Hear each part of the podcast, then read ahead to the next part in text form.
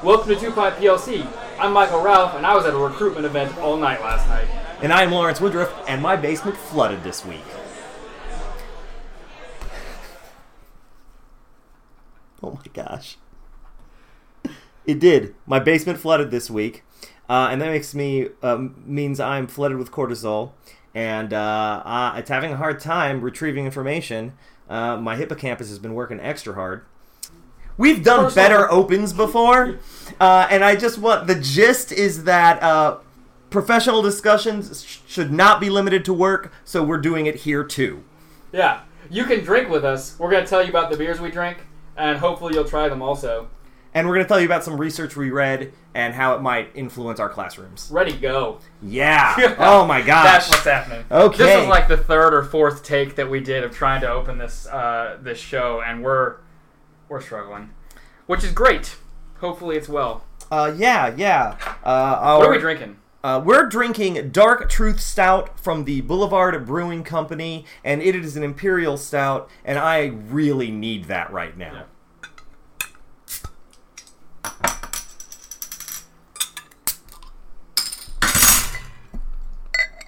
standardized test scores are have a disproportionate impact on decision making processes from administrators, from teachers, from parents, from stakeholders, from funders and philanthropists a- across the board.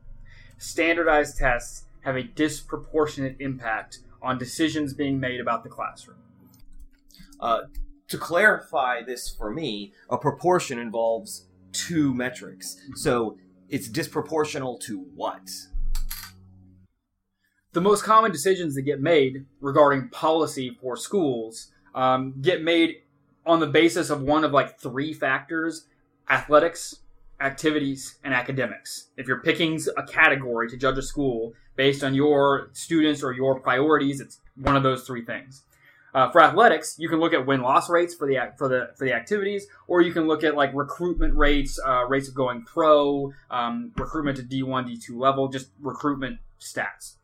For activities, very similar. Win loss rates for quiz bowl, win loss rates for debate teams, uh, and uh, resource availability is probably is I perceive to be very important. You know, is the theater well equipped? Do you have do you have uh, high tech lighting and sound systems and all of those sorts of things? So the resources available uh, in your programs. But for academics, we have advancement numbers. We have college scholarship metrics. We have graduation rates. We have those sorts of things. But the win loss record, the direct comparative number, doesn't exist for academics. And so we have this black box problem of how do we know what they actually know wrought large. You and I have some ways to get at that with our individual students, but it doesn't scale. So how do we know whether or not A beats B in regard to what they know? And usually what fills that spot is standardized test numbers. Because numbers are higher or lower. Numbers are um, very clear and concise and they don't have a lot of complexity presented in them. There's lots of complexity in how they're generated, but that can be ignored and often is ignored. So when you're comparing win loss rates and recruiter numbers, you're balancing like, yeah, they beat everybody, but they don't play anybody particularly challenging, and so we don't have many um, pros in training over here. Uh, so in academics, I would propose standardized tests are considered far more dramatically compared to the other metrics for success, like graduation rates, like uh, higher rates, like scholarship numbers, like all the other metrics for advancement, or or other stuff. I don't know, like we talked about in our grading episode 003. Uh, there are lots of other ways to get at what students know and can do, and those are not prioritized relative to standardized tests. recently read some research that suggests the more partitioned your mind, the more you like simple solutions, regardless of whether or not they solve the problem.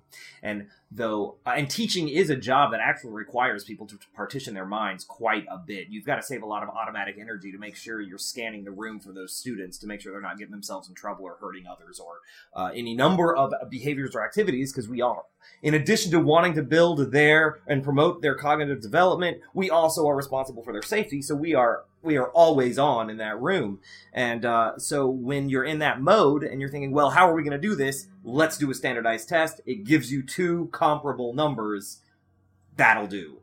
So this I this discussion begs the question: is how how how valid are they as measurements of success? So now we kind of have to ask, how are, what are they measuring?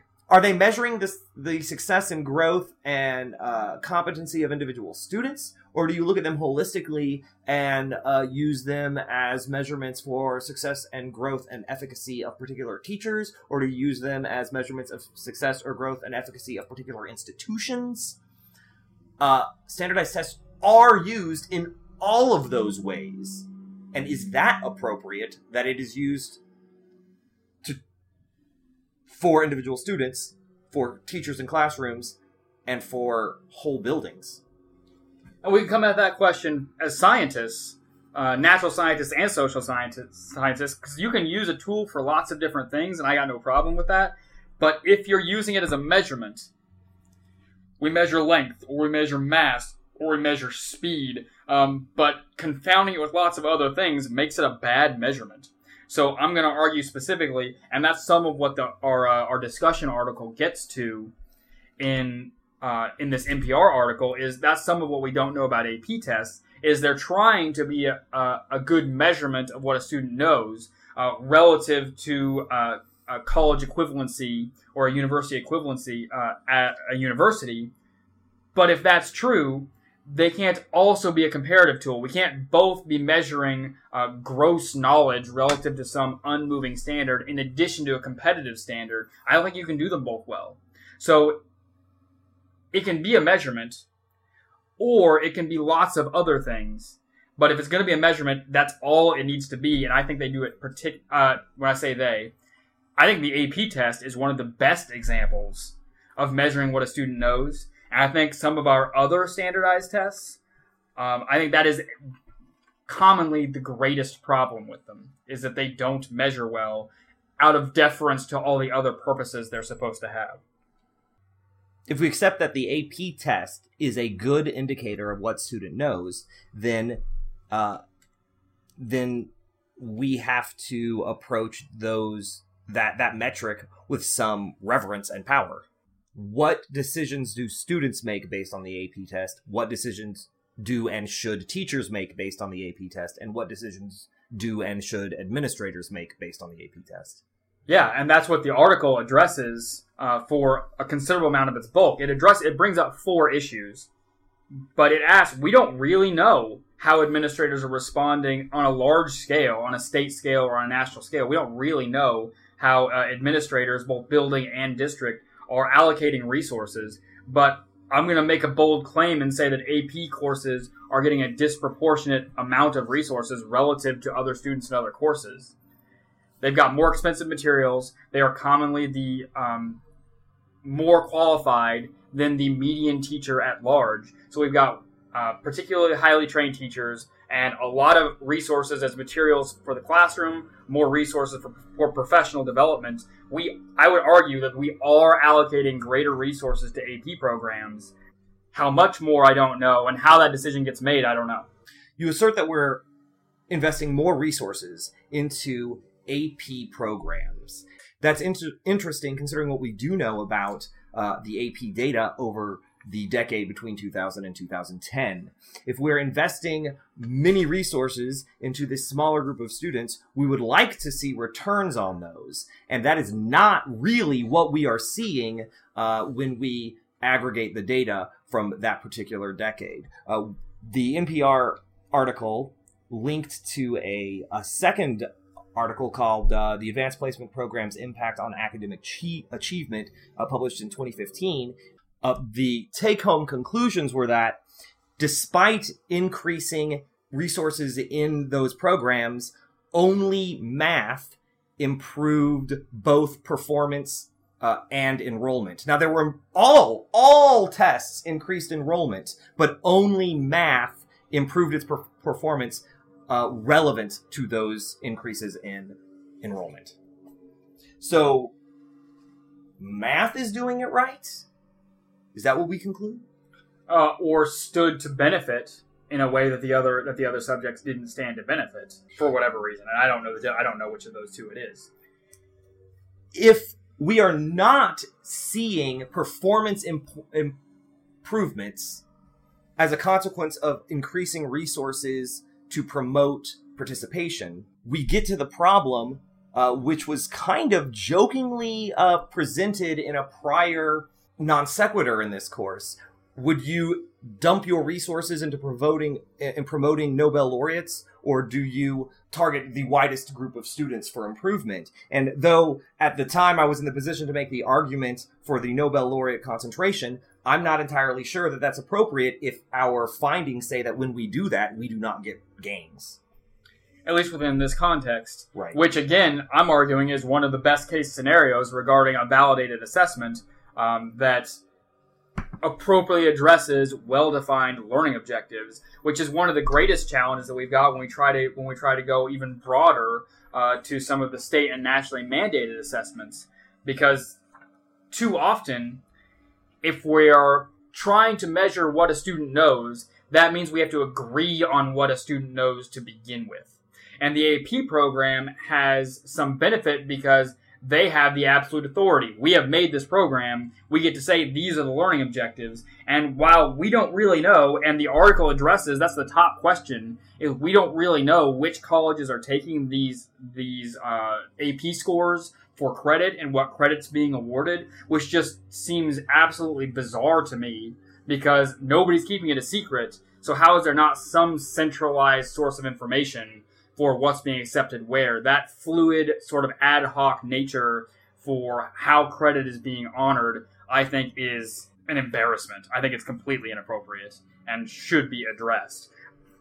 But again, that's the best case scenario. So any other assessment, like a national general biology assessment, that's I don't I don't know where we're at in having one of those deployed. Do you, do you know where we're at on that? No. I don't. It, it, it hasn't been true recently we've got to agree on what biology is.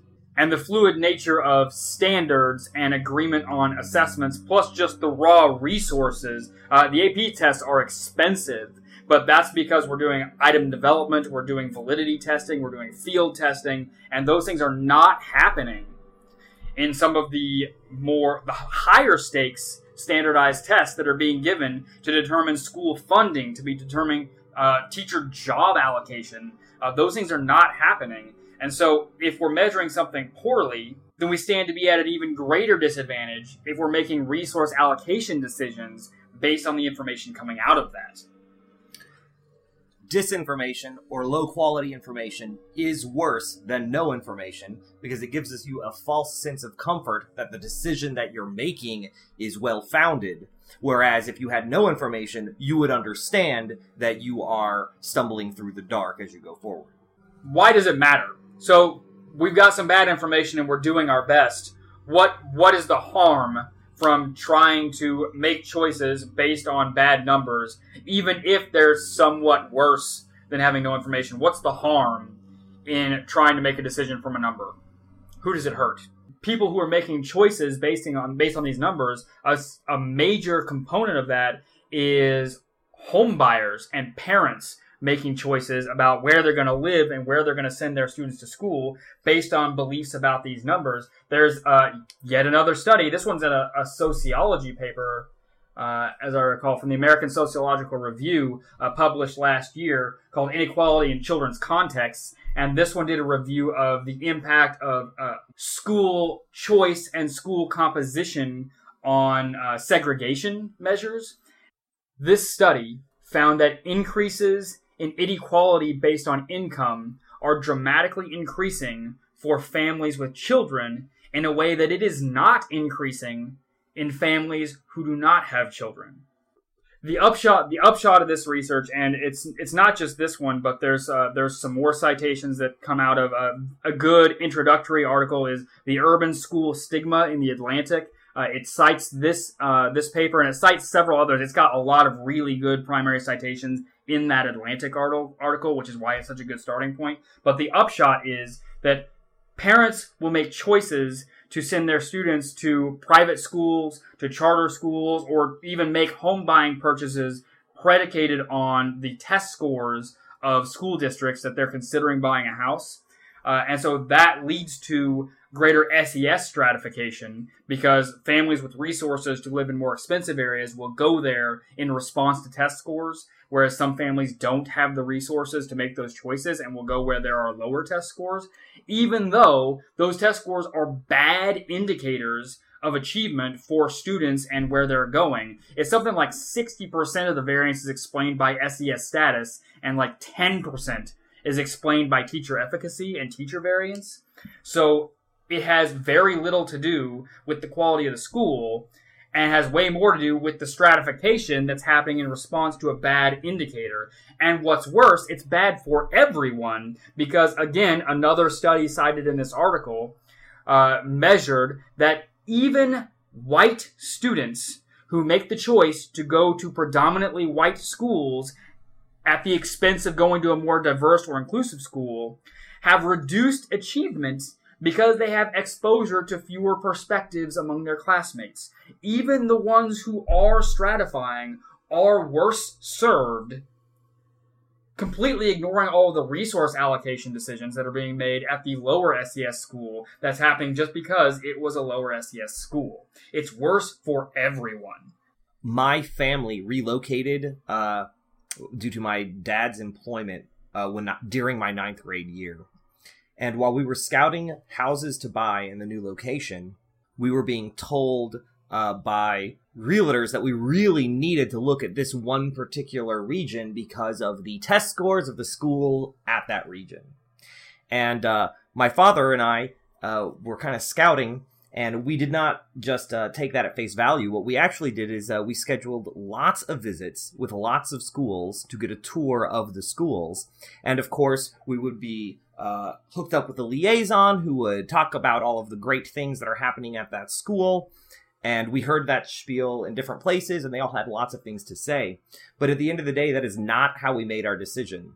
We asked the kids roaming the hallways how they felt about their school. And uh, it was actually in a lower middle class uh, school where we consistently got a sense of inclusion and participation and enjoyment from those students. And uh, when we talked to the students at the schools that we had been sent targeted to, we got a lot of students that were dissatisfied with their experience. So uh, we ended up going to the uh, uh middle SES uh, neighborhood, and we went to that school, and I loved my high school experience. So that is just a personal anecdote. I don't know what it means here, but it that school uh, definitely offered a higher degree of ethnic and SES diversity than the schools that we had been targeted for. I really like that story. I didn't know that about you. Man, that's interesting. Uh, my story is like it's pretty opposite. It's pretty opposed to that. Um, I I went to public school forever. All of my school has been public school, but uh, my primary like my my primary family, my immediate family, uh, was was intensely considering private school for my one of my siblings uh, and didn't end up going that way, but was certainly considering it.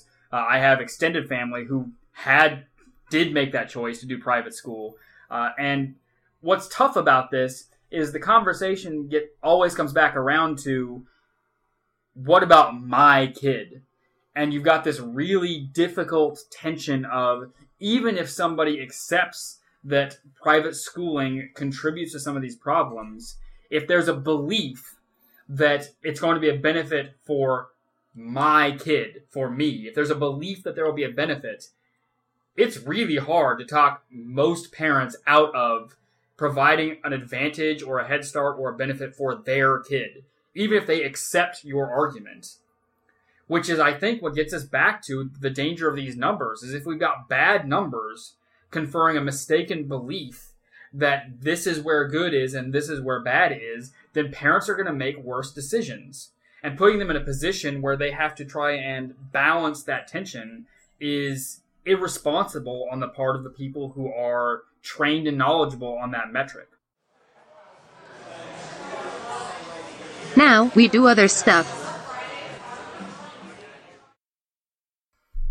On to content. So we've done all sorts of subjects, but there are a great many subjects. So we're going to do another one we haven't talked about before. I'm really excited about this foreign language study.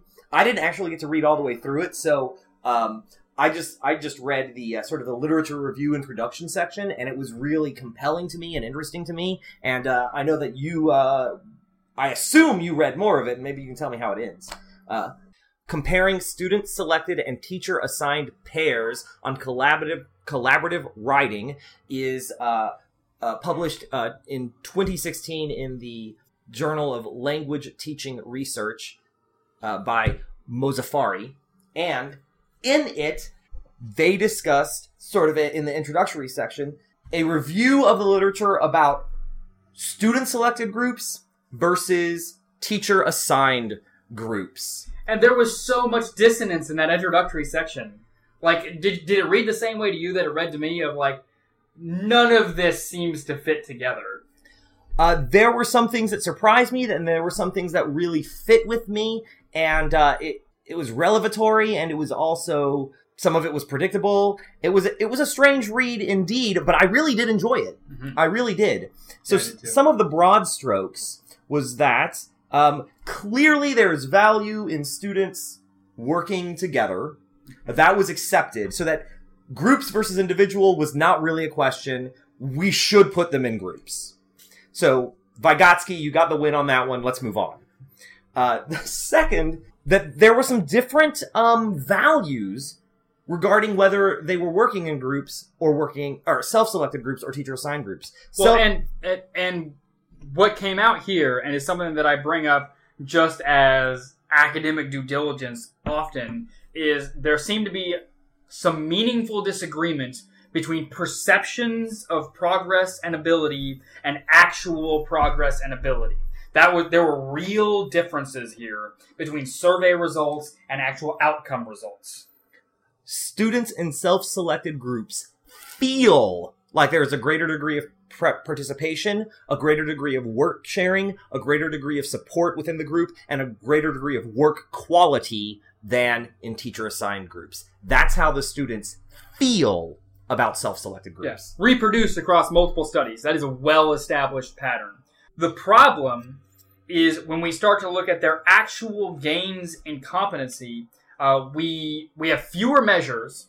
So a great many of the existing background citations are associated with surveys, and many fewer of them make uh, quantitative measurements of their progress, which was something that this study attempted to do to some degree. They were they were they were modestly successful. There's things I want to change, but they were better. What they measured is that despite how students feel, off-task behaviors increased in self-selected groups, which significantly decreases learning and productivity for their objectives. Maybe.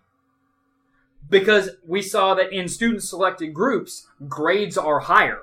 So, how do we reconcile considerable, reproducible instances of off task behaviors but higher grades?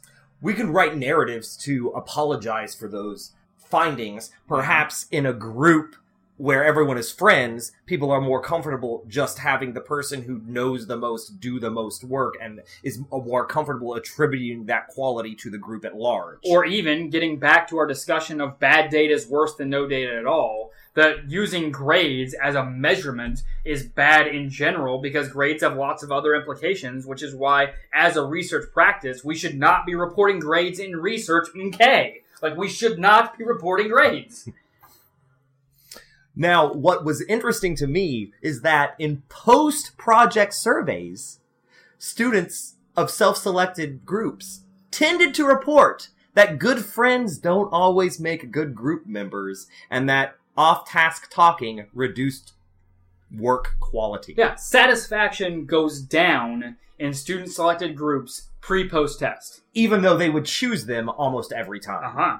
So we have a lot of conflicting patterns that are going on here, and I think they're explainable. I think that we can get to them, but they are really complex interactions between perceptions and outcomes. So what this study measured was they actually recorded group progress, like put it on tape, and they scored it. And then they looked at the products that were produced, but they looked at it not from a standpoint of grades. They just measured their their products. they focused on the interactions between students because this paper did something that I thought was very insightful and that the quality of student growth and experience really isn't about the group members and whether they're self-selected or teacher assigned or whatnot.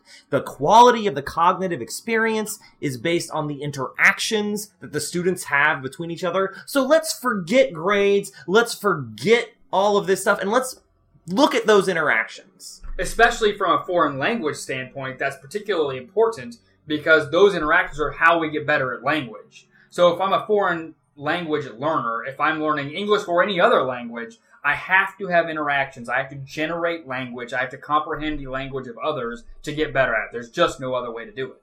Now, uh, they used an abbreviation that I thought they that I thought was really uh, clever, but I entirely forgot what it stood for. LREs. Do you remember what that stands Yeah. for and what it means? Language related episodes. So uh, I interpreted that to be exchanges of dialogue or discussion. That was how I internalized that. Though I didn't remember the um, though I did not remember the acronym. What I did remember is the description, which was when an individual stops in the dialogue to consider and digest their linguistic choices. So there's a pause in the dialogue. Then it results in a choice exchange. That was what the LRE in my read meant. Mm-hmm. That okay, we're happy. We're, we've got some fluency. I say this, you say that. I say this, you say that. I start to say something. Pause, consider, Processing time. and then I make a choice. They once so they measured how often that happened because those pauses are indicating we assume based you know if we assume behavior is an indicator of thoughts Yeah, it's an indirect measurement. but we're assuming that that behavior indicates that they are stopping to think about things. They also indi- indicated whether the choice they made subsequent to that pause was an accurate, correct use of language or an incorrect use of language. So they have gotten as close as I've seen in quite some time in measuring desirable difficulty. It it was pretty great. How did it end? Because I honestly, I stopped caring how this particular study ended because I got so caught up in the complex interactions between measurements. Um, but I, it ended the way we would expect it to end. I think because teacher assigned groups notably outperformed the student selected pairs on measures of fluency and accuracy. Teacher assigned groups had greater gains as measured by their competencies.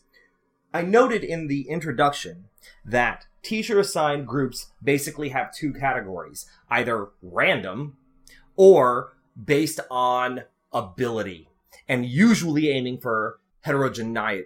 heterogeneity. So, high with mid, high with low, mid with low types of groupings. And I'll throw in for you, there is some golf research that's now fairly dated that gives us indications of which combinations are superior. Intermediate and low have the greatest gains. Now, uh, in in my um, in, in my read of the introduction, uh, I found something out that was uh, a little different than that standard for foreign language or second language studies. Uh, they mentioned in the introduction that um, high and high is actually pretty great when it comes to LREs. Two individuals that are both high, the number of LREs that they have kind of uh, has this um, a greater gain than than the other mixed groups. However, mid mid uh, loses to mixed groups, and low low is terrible Yeah. because the low low groups, uh, though they have increased numbers of LREs, they resolve them incorrectly. I'm literally dancing in my chair because I'm so excited about this. So high highs stretch each other's boundaries on their schemas, and intermediate and lows, intermediates can check and correct the lows, while intermediates get reinforcement of the connections in their own schema. So group making matters, and we have a pretty good indication of how to do it. Mid with low and high with high. Every student has a place. God, it feels good. yes. Now, is it bold of us to assume that this pattern extends beyond foreign language? Because this was tightly, tightly packaged within the realm of foreign language. yes, it's bold to make any claim without a research support. So just Yes, is the answer to your question. It is bold. Um, we can postulate, we can conjecture, but And somebody can needs. Uh, oh yeah, our human brains are really good at post hoc explanations of things, uh, but we need the research to support it. But what I think is important here is there is this temptation to allow student selection of groups as a placation, as some uh, shortcut to dopamine through a reward system, and that there appears to be a greater engagement. So those grades, uh, grade improvements with student selected groups really tightly paired with increased completion rates. So what it looks like is there's a greater buy-in in a group identity when there's a pre-existing group identity. We are friends. This group already exists. And so somebody will be more inclined to do whatever is necessary to check the boxes, but it doesn't lead to more productive struggle. We're in this together, and I don't want you to dislike me. So, what do we need to do to get through this? So instead, we've got to find a way as teachers to promote productive group formation.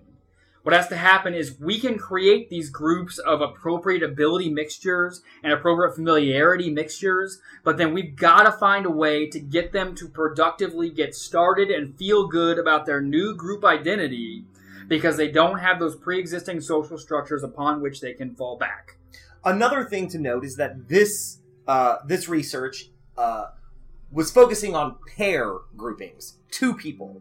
Uh, when you have larger groups, you start introducing other factors that are not played out in this, uh, such as stereotype threat, prior experiences, and other uh, Any microaggression Yeah, stuff that might be right. interpersonal relationships. And then we also have to deal with the fact that the social interactions of a high school or a living breathing ecosystem Oh, and man. though all of the indicators if we were masters of this pairing system and we knew all the demographic indicators and we could artistically place students together that doesn't mean those students didn't punch each other in the face 2 weeks ago so it's still complicated even if there are answers It's complicated. A heuristic like mid, low, and high oversimplifies something that's more complex. So it's a good place to start from, but if that's eh, as far as you ever go, you are doing it wrong. Yeah. And now for something completely different. Non sequiturs about things that do not follow. We're going to talk about nonsense, and we've actually taken some feedback. So I mentioned just a moment ago that some people have given us some of their thoughts, and we've had some conversations. So the non sequitur, we're going to work to make it better because that's a thing that we do. So imagine, Mr. Woodruff, that you are the superintendent of a school district, and that you must choose between having all books in your district written in only Klingon or all books are composed of more than 50% misinformation. They are wrong over half the time. You must choose one of those two things for your district. What disambiguation can I offer? This one is pretty clean cut. These are two terrible choices, and I understand both of them. Students becoming bilingual early in their development is valuable. Being able to experience an unusual language, even Klingon, even though there are plenty of schools that learn Latin, even though Latin is a dead language. So being able to learn Klingon is going to develop their Broca's area and going to expand that particular domain of their brain so that they are better able to become bi- uh, trilingual and quadlingual as they become older. And even though that initial language is not going to become useful, if we're deploying that particular language from a very young age, one of those prime windows when students are most able to learn second and third languages, uh, we're going to set them up for being able to learn more productive languages in the future. Not to mention, becoming Star Trek fans is correct and appropriate. Well, before I get to the meat of my argument, I would like to point out that Klingon is not Latin. Latin has a far greater uh, value as a quote dead language compared to a fantasy realm Klingon language because so many languages have their roots and uh, etymologies based in Latin. Um, having an understanding of those components allows students to be able to interpret words that they have never seen before because they are under understanding of the different types. Whereas Klingon does not, Klingon does not have that future applicability. So, uh, the initial uh, equation of the two is just false.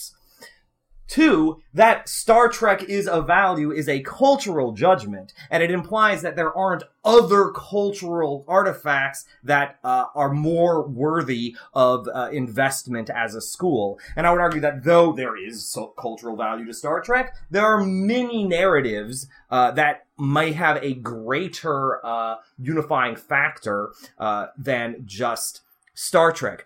So, for instance, if we're looking for a unifying cultural example, uh, in New Zealand, many high schools have their students participate in Maori hakas, which are war chants that unify the school and give them a cultural value that is based in uh, history and multiculturalism, and uh, they can identify with as something that they that is unique and proud for them. Whereas uh, that that has a greater historical value than a uh, entertainment construct.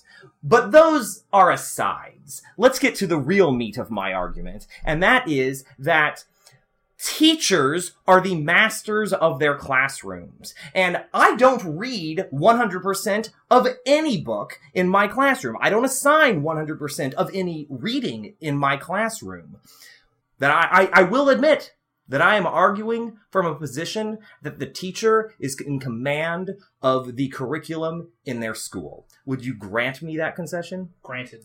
So if the teacher is in command of the curricular uh, choices of their classroom, then I am responsible for knowing my content. And that comes from experience. That comes from edit, revising, improving my ideas. It does not come from reading a textbook from cover to cover. Books are resources, as is the internet, as is uh, the librarian, as is professionals that can be invited into your classroom, professional journal articles, biographies, narrative historical documents, historians, all of these people, all of these artifacts should be considered as primary sources for your classroom, regardless of what you are teaching.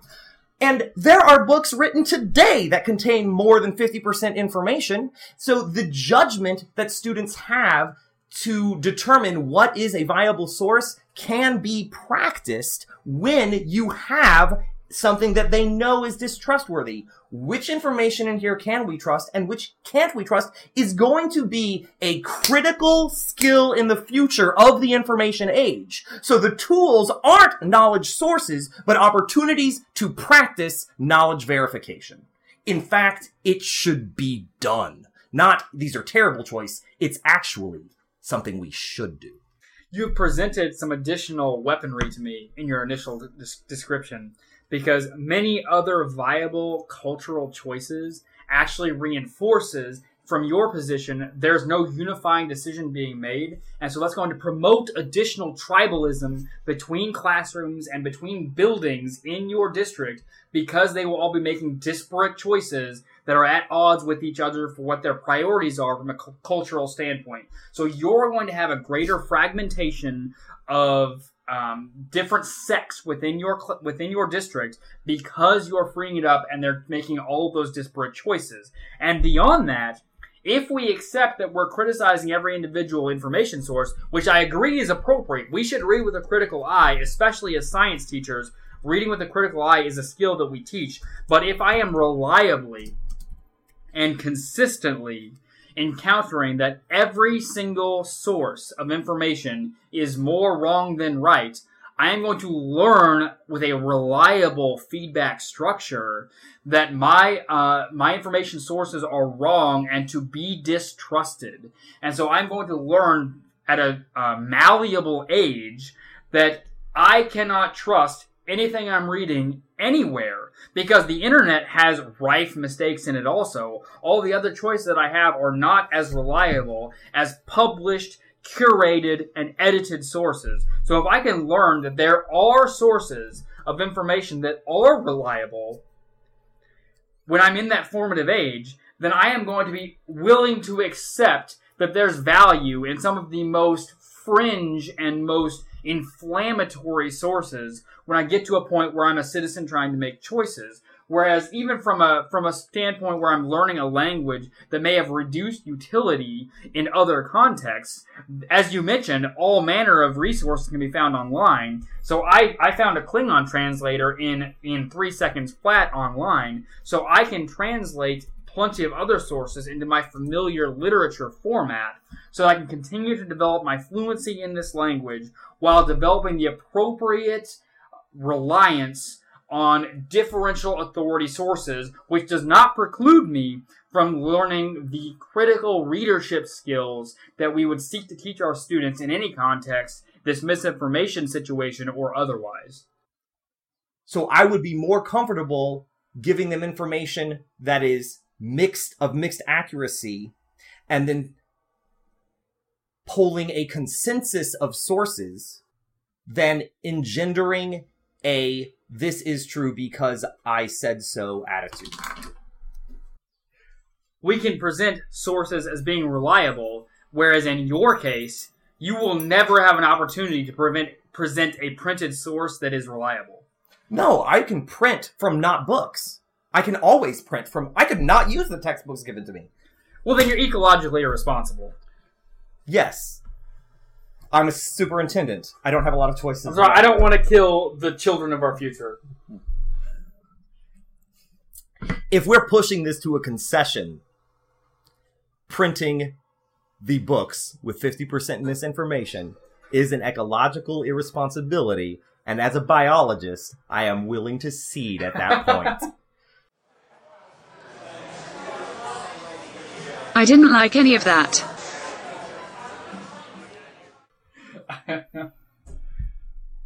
this was more fun. I enjoyed this. uh, me too. Yeah, right on. Man. How was the beer? Uh, I am pretty pleased to be getting back to a stout. Me too. They're my favorite. That's where I want to live. Um, before I met Dragon's Milk Stout, Dark Truth is my favorite, and it continues to maintain my second place in my uh, beverage echelon. It is malty and bitter and dark, and I like it.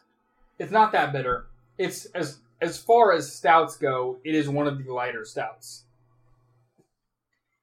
Okay. There's there's a little bit of chewiness to it. It is certainly malty. I will give you that. I, I like the maltiness about it. Uh, I don't experience it to be that bitter. oh, okay. I think that it's a pretty accessible stout. Um, I like that it's particularly local, especially now that I have Lawrence as being a, a significant part of my life again. Uh, I also like it a whole bunch. Is Boulevard in Lawrence? It's in Kansas City, man. I don't know. Well, it's still local. It's north. it's other local. It's- Geography is uh, an area in which I don't struggle productively very often. what do you think? You got anything else you want to say to the listeners? hey um if you're someone who's who's listening to this after hearing uh, our prior podcasts thanks! Because this was not part of our initial batch. You had to come back check if there was a new one and then decide to listen to it and that is really meaningful. Uh we are glad i am glad that you find value uh, in just thinking about the things we said even if you have zero agreement with the things that we've said. Yeah, we we know that this is a longer podcast. Uh, I, in particular, am acutely aware that 45 minutes is a considerable investment of your time and of your energy. There are plenty of other things you can be doing, uh, but quality struggle is important, and I want to do that, and I'm happy that you want to do that. Also, uh, if if there's more that we can be doing to make this of value to you and uh, to desirably challenge you, get in touch with us. We want this to be a PLC that's greater than two. We want that. So uh, thanks for listening. Give us some feedback on whatever format is is comfortable for you. But thanks for coming back.